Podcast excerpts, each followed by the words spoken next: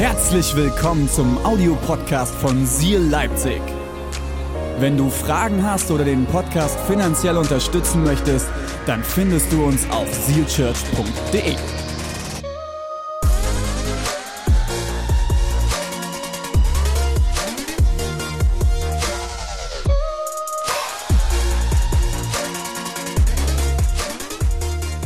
Meine Predigt heute lautet das Geheimnis der Zufriedenheit und eigentlich ist es eine Predigt nur für mich und ihr dürft heute Morgen ein bisschen zuhören, so was ich gerade in meinem Leben erlebe. Und ich möchte anfangen mit einer Geschichte von äh, Kofi Annan, den ehemaligen UNO-Generalsekretär. Und er schreibt in seiner Biografie folgende Begebenheit, die er erlebte.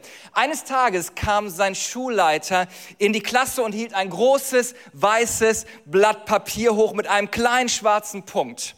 Und er sagte, Jungs, was seht ihr? Wie aus einem Mund riefen alle Kinder, einen schwarzen Punkt, einen schwarzen Punkt. Darauf sagte der Schulleiter, also hat kein einziger von euch das große weiße Blatt gesehen, dass ihr mir ja nicht mit dieser Einstellung durch das Leben geht.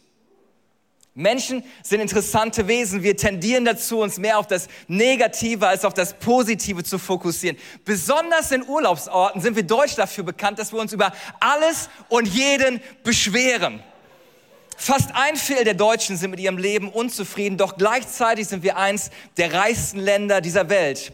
Es gibt einen Planet Happiness Index, der die Zufriedenheit der Länder äh, sich anschaut. Und auf dieser Zufriedenheitsskala liegen Länder wie Costa Rica, Vietnam und Bangladesch ganz weit vorne. Deutschland liegt auf Platz 46 und die USA nur auf Platz 105. Was mir das sagt, Zufriedenheit hat nichts mit Besitz oder Lebensqualität im materiellen Sinne zu tun. Und ich möchte mir mit euch heute anschauen und darüber sprechen, wie wir Zufriedenheit finden in einer toxisch, krankhaft, unzufriedenen Welt. Einige Menschen glauben, dass niemals zuvor es eine Zeit gab in der Menschheitsgeschichte, in der Unzufriedenheit ein größeres Problem gewesen wäre. Denn Denk mal drüber nach. Niemals zuvor hatten Menschen so viel und wollten doch so viel mehr. Wir kaufen Dinge, die wir nicht brauchen, mit Geld, das wir nicht haben, um Menschen zu beeindrucken, die wir nicht mögen. Und mein Ziel ist, mit, mit euch Quellen der Unzufriedenheit in unserem Leben anzuschauen und wie wir das Geheimnis der Zufriedenheit finden.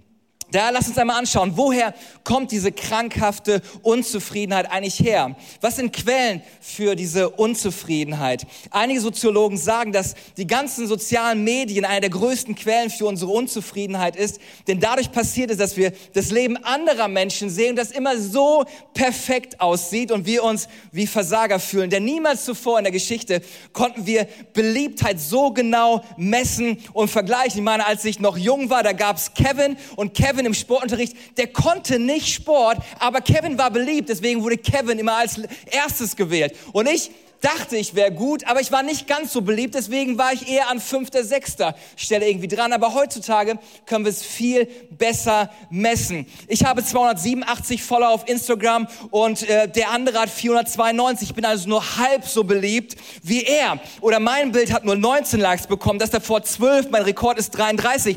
Aber wenn Pastor René etwas postet, kriegt er Likes im dreistelligen Bereich. Das ist nicht fair.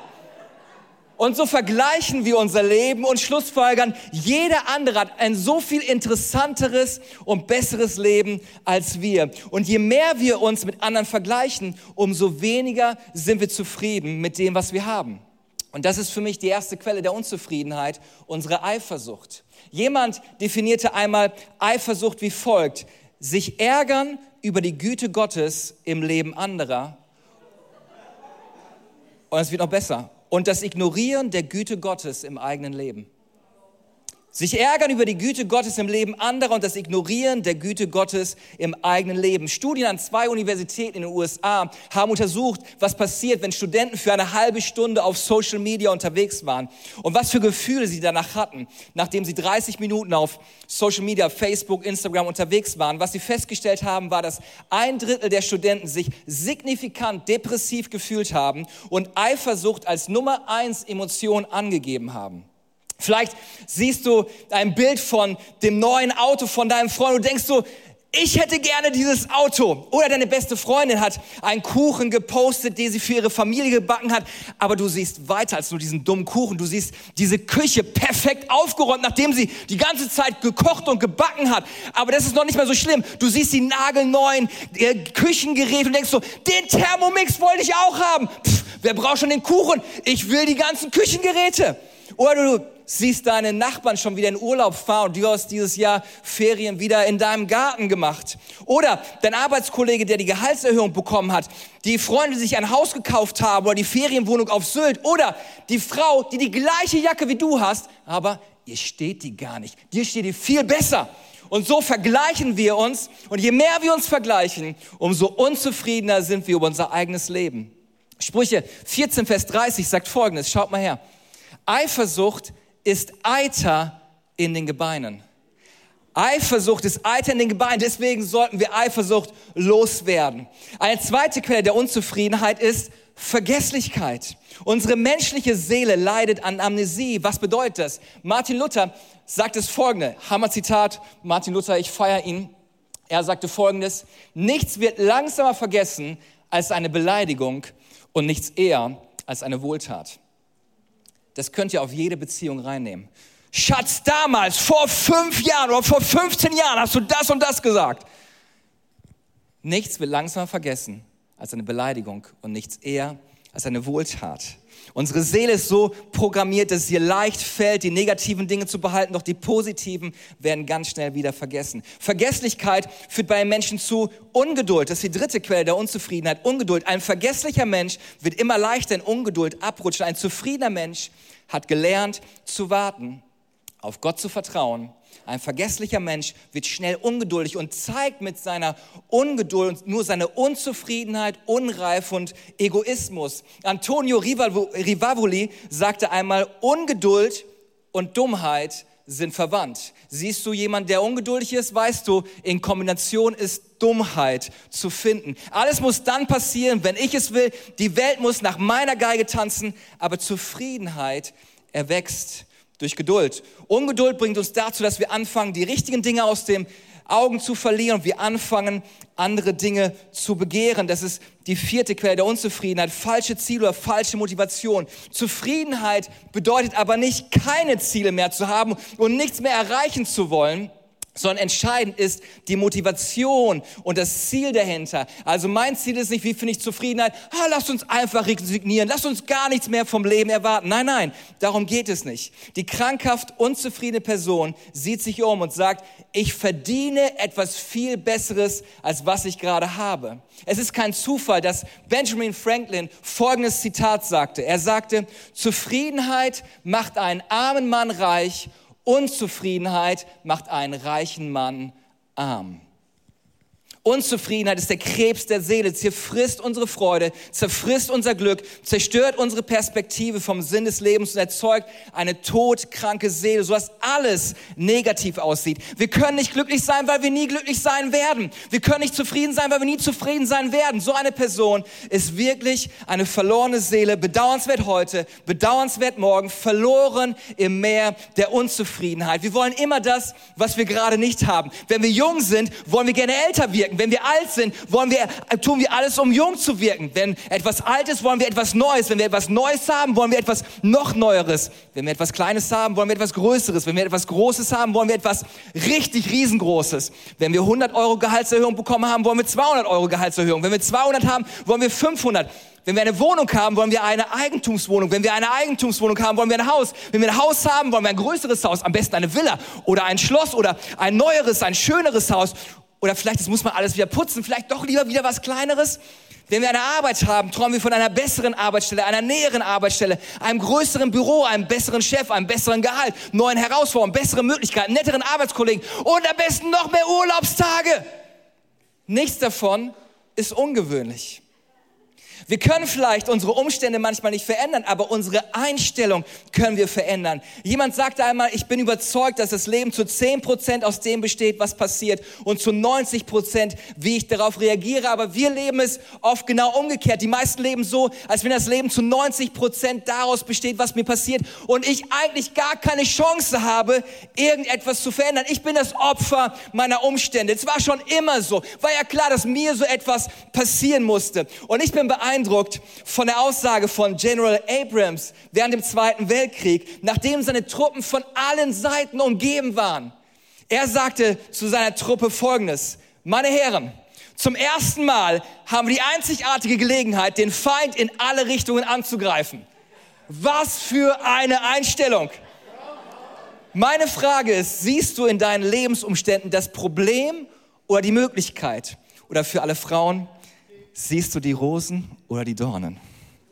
Was ist das Geheimnis eines zufriedenen Lebens? Es gibt eine Geschichte über eine Frau, die auf einen kleinen, sehr alten Mann zuging, der auf seiner Veranda in einem Schaukelstuhl saß. Und dieser Mann sah unglaublich glücklich und zufrieden aus. Und sie fragte diesen Mann, mir ist aufgefallen, wie glücklich und zufrieden Sie sind. Was ist das Geheimnis für ein langes, glückliches Leben?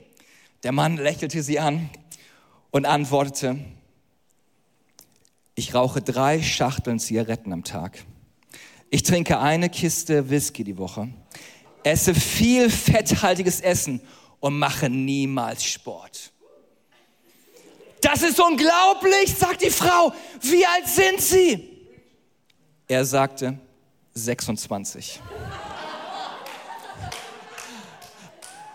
Der Apostel Paulus, also das ist kein, also das, das nicht, aber der Apostel Paulus ist ein wirklich großes Vorbild, wenn es um das Geheimnis der Zufriedenheit geht. Wir werden uns einen Vers von ihm anschauen, der uns ungemein helfen wird.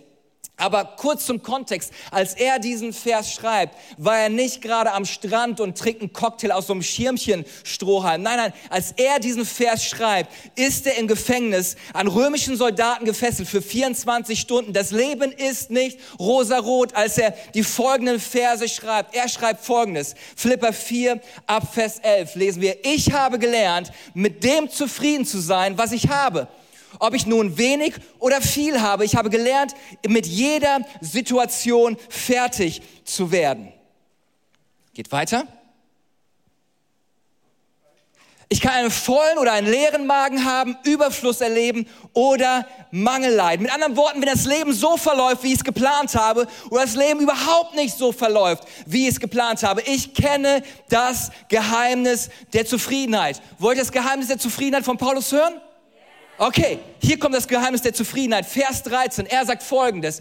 Denn alles ist mir möglich durch Christus, der mir die Kraft gibt, die ich brauche. Alles ist mir möglich. Das Geheimnis der Zufriedenheit ist nicht zu finden in dem, was ich habe oder nicht habe. Das Geheimnis der Zufriedenheit finde ich in Christus und Christus allein. Das Geheimnis der Zufriedenheit ist Jesus Christus und seine Kraft, die in mir liegt. Jetzt denken einige, war ja klar, wir sind in der Kirche.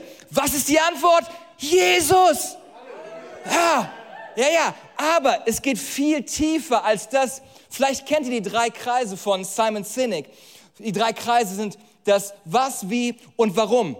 Wenn wir uns das anschauen, wir sollten unser Leben immer von innen nach außen leben und nicht von außen nach innen. Was ist der äußere Kreis? Was ist, was ich besitze? Meine Umstände. Das Wie ist, wie ich mich fühle, wie ich auf Situationen reagiere. Aber der innere Kreis, meine Lebenskern sind meine Lebenseinstellungen, Werte, Überzeugungen. Und ich habe mich entschieden, dass mein Leben nicht abhängig ist von dem Was und dem Wie. Weil wenn ich auf mein Leben anschaue, meine Gefühle sind manchmal hier, meine Gefühle sind manchmal da.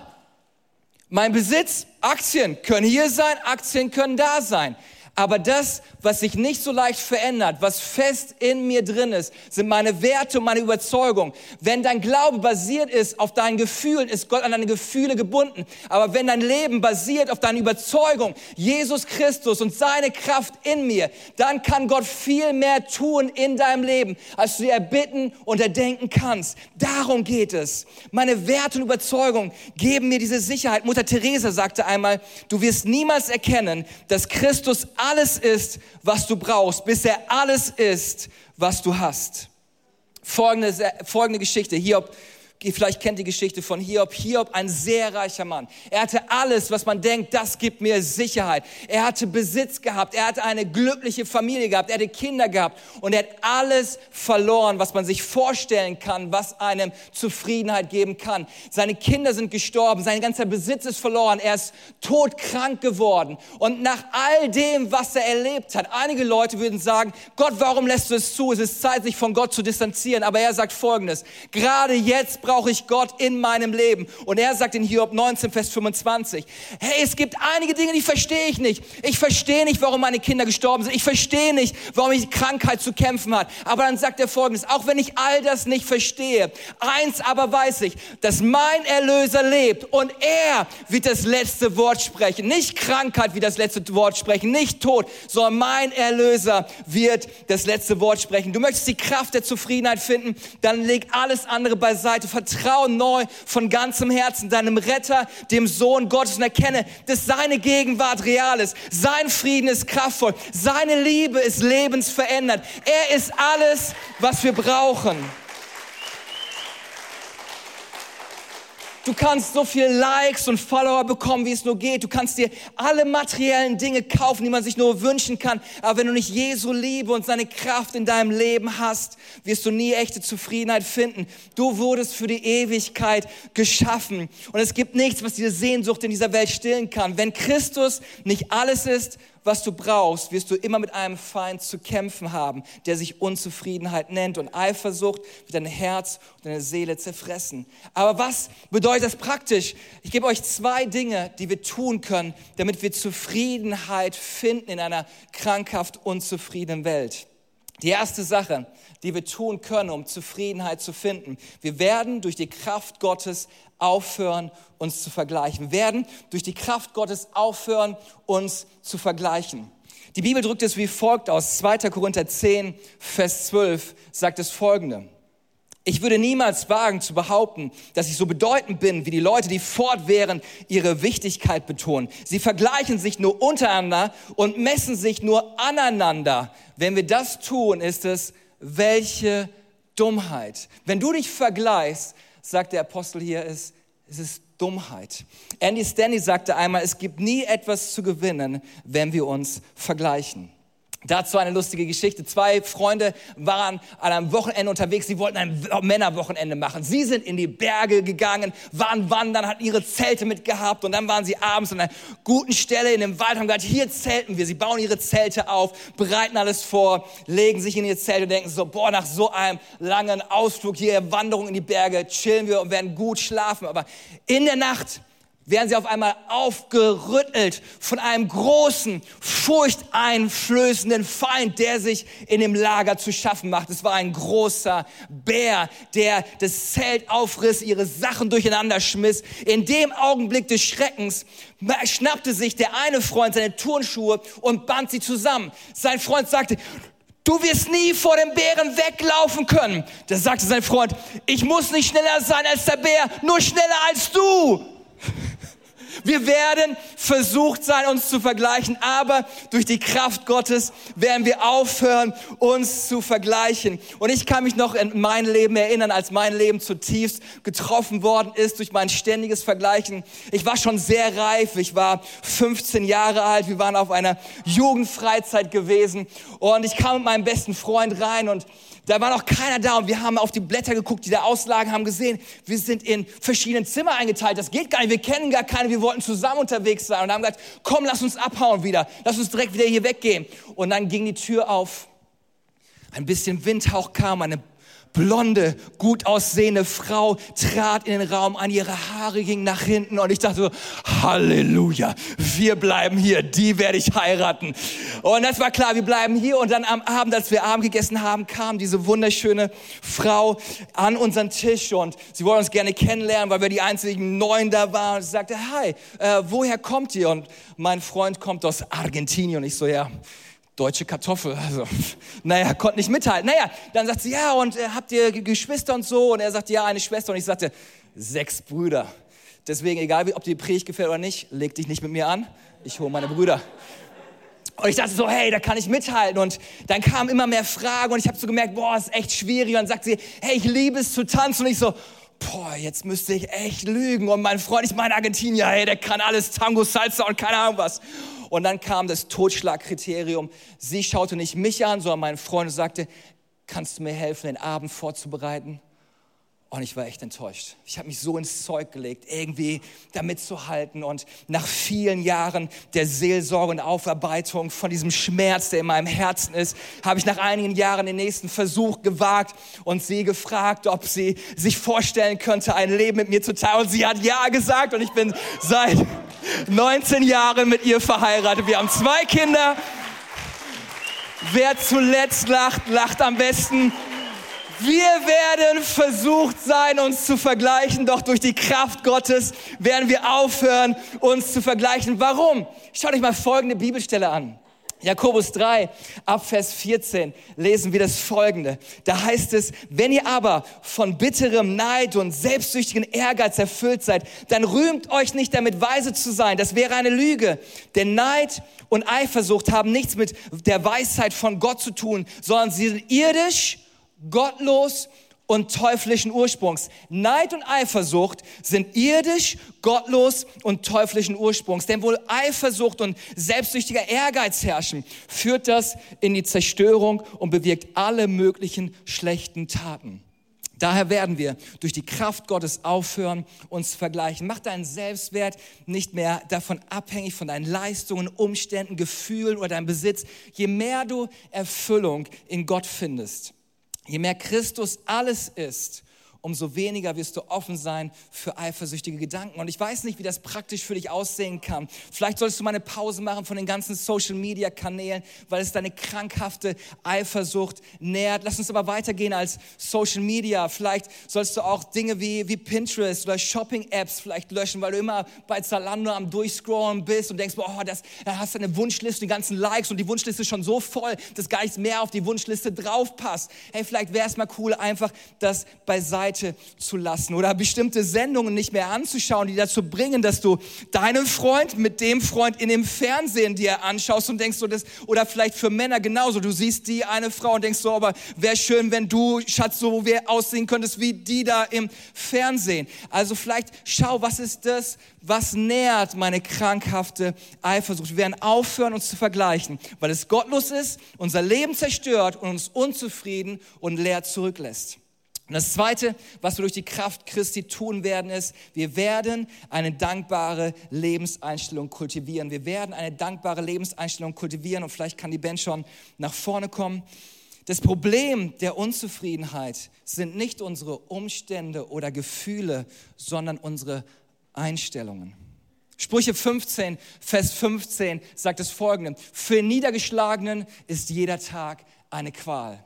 Ja, einige von euch kennen solche Menschen. Einige von euch sind solche Menschen. Stups nicht deinen Nachbarn an, okay? Und das sind die Leute, die sagen, boah, ey, heute ist echt ein harter Tag. Heute bin ich irgendwie mit dem falschen Bein aufgestanden. War ja klar, ich wollte heute mit dem Fahrrad zur Arbeit fahren und es regnet mal wieder. Die ganze Woche war Sonnenschein. Heute fahre ich mit dem Fahrrad und heute regnet es. Heute wird echt ein harter Tag. Ich bin schon jetzt so fertig, obwohl die Arbeit noch gar nicht angefangen hat. Meine Kinder, hey, die drehen heute volle Kanne am Rad. Du kennst nicht meine Kinder. War ja klar, dass ausgerechnet heute, wo ich den wichtigen Termin habe, mein Auto nicht anspringt. Sie finden immer was, über das sie sich aufregen können, aber der Vers geht weiter. Aber für den Glücklichen ist das Leben ein Fest. Für den Glücklichen ist sein Leben ein Fest. Für den Glücklichen, der den gleichen Tag hatte wie der Bedrückte. Er sieht die Segnungen. Der Glückliche, Zufriedene ist immer bereit, Gottes Güte zu sehen. Der Glückliche sieht einen Berg, geht darüber hinweg oder gräbt einen Tunnel, geht um den Berg herum oder verwandelt den Berg in eine Goldmine, aber lässt sich nicht von dem Berg aufhalten. Wenn du nach den schlechten Dingen dieser Welt Ausschau hältst, du wirst sie finden. Aber wenn du Ausschau hältst nach dem, was Gott Gutes tut, dann wirst du es auch finden. Wenn du nach dem Segnung Gottes Ausschau hältst, wirst du sie finden. Aber für den Glücklichen ist jeder Tag ein Fest. Oh ja, toll, neue Räumlichkeiten. Aber jetzt muss ich so viele Treppen steigen. Dank für den Räumlichkeiten, dass wir eigene Räumlichkeiten hier haben. Wir können dankbar dafür sein. Du hast etwas in deinem Gehirn von Gott geschenkt Das redikuläre Aktivierungssystem. Sag mal redikuläres Aktivierungssystem. Für alle Schüler, ihr könnt euren Biologieprofessor damit wegbeamen. Das redikuläre Aktivierungssystem funktioniert wie folgt. Ich sehe all das, auf das ich mich vorbereitet habe, das zu sehen. Für alle Frauen, ihr wünscht euch ein Baby. Auf einmal sind alle schwanger oder alle laufen mit dem Kinderwagen umher. Für alle Männer, ihr braucht den neuen Wagen. Alle, ihr seht nur noch den Wagen. Deine Frau denkt so, du hast doch gerade erst einen neuen Wagen gekriegt, aber ihr braucht den neuen Wagen für, für alle Schüler und Studenten. Ich brauche das neue iPhone. Alle, alle haben das neue iPhone. Nein, nein, nein. Es sind nicht alle schwanger und nicht alle haben das Auto und nicht alle haben das neue iPhone. Du hast dich darauf vorbereitet, das zu sehen. Deswegen kannst du es überall sehen. Auf was hast du dich vorbereitet?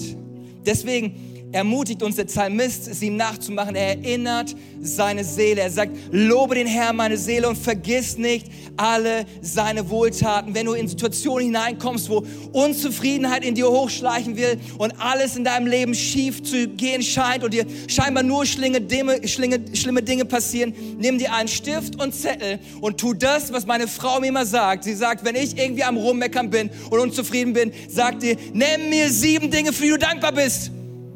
Und wenn meine Frau das sagt, dann bin ich der bockige Ehemann und sage, will ich nicht.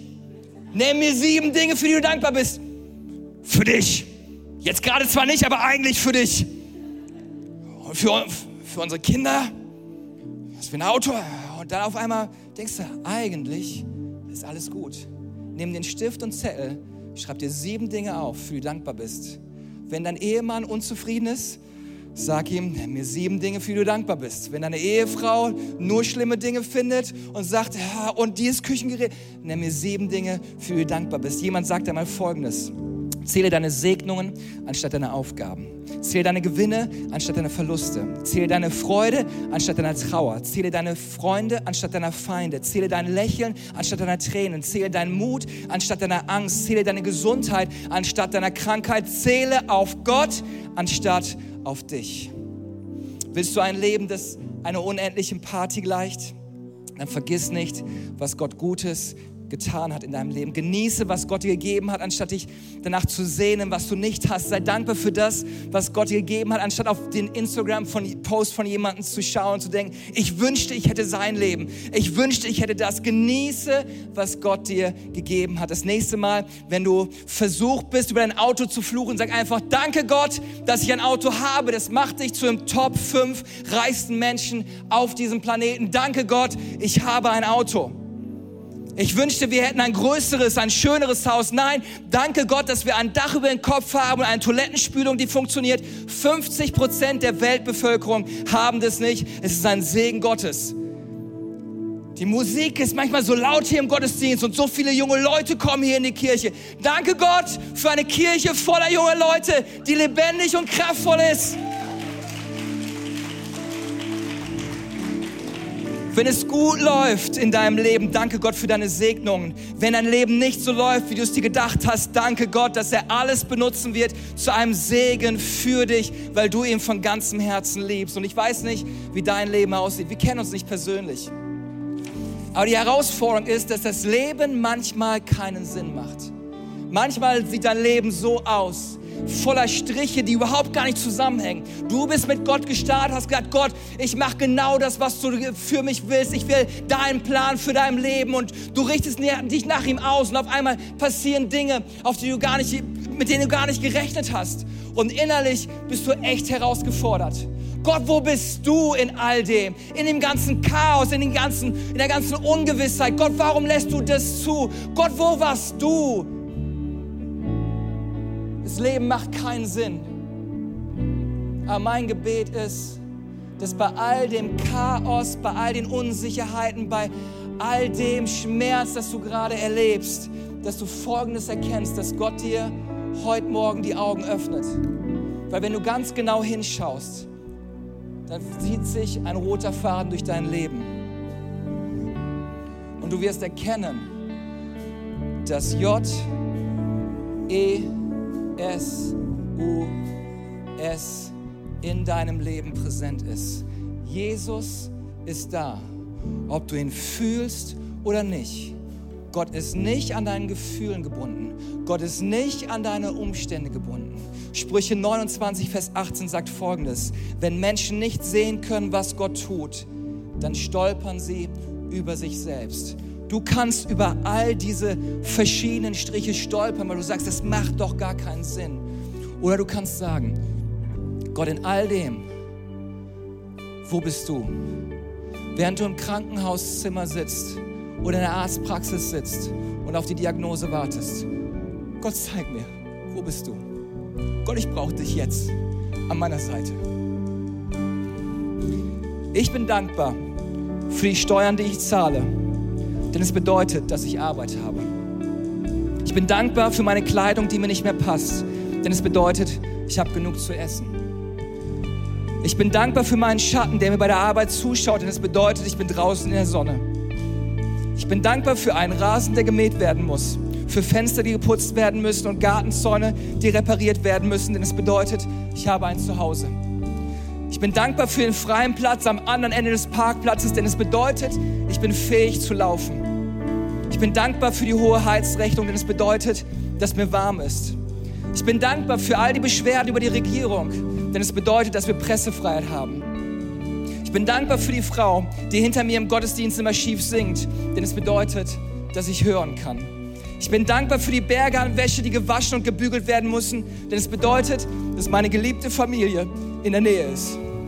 Ich bin dankbar für den Wecker, der früh am Morgen klingelt, denn es bedeutet, dass ich lebe. Ich bin dankbar für Müdigkeit und Mus Muskelkater am Ende des Tages, denn es bedeutet, ich konnte produktiv sein. Ändere deine Perspektive und kultiviere Dankbarkeit in deinem Leben.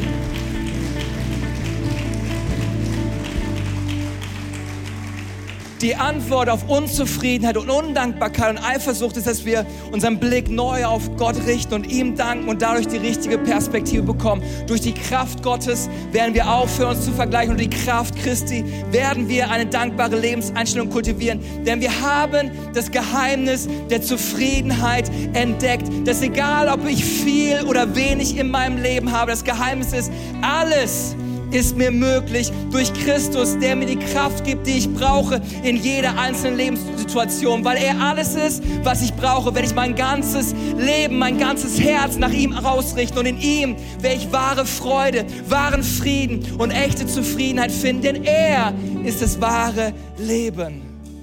Lass uns für einen Augenblick die Augen schließen. Ich möchte für uns alle beten. Vater Gott, ich danke dir für deine Gegenwart heute an diesem Ort. Für alle Orte, die gerade zugeschaltet sind. Gott, ich danke dir, dass du präsent bist. Ich danke dir, dass du jede einzelne Lebensgeschichte kennst, dass du jeden einzelnen Strich und Faden in unserem Leben kennst. Und Gott, ich bete, dass du gerade jetzt jedem Einzelnen zeigst, Gott, wo du an ihrer Seite bist. Gott, du sagst, dass du unser guter Hirte bist. Und ob ich schon wanderte im finsteren Tal, fürchte ich kein Unheil, denn du bist bei mir. Gott, ich danke dir, dass du an unserer Seite bist. Gott, ich danke dir, dass du uns nicht alleine lässt. Gott, wir wollen nicht länger auf unsere Umstände schauen, wir wollen nicht auf unsere Gefühle schauen. Gott, wir entscheiden uns heute Morgen unseren Blick auf dich zu richten, auf den Anfänger und Vollender unseres Glaubens. Gott, wir geben ein Statement ab, Gott, dass alles uns möglich ist. Gott, füll uns neu mit deiner Kraft. Gott, wir brauchen deine Kraft in unserem Leben. Wir haben Sehnsucht nach deiner Liebe, nach deinem Frieden. Gott, wir brauchen dich. Gott, erfüll uns neu. Im Namen von Jesus.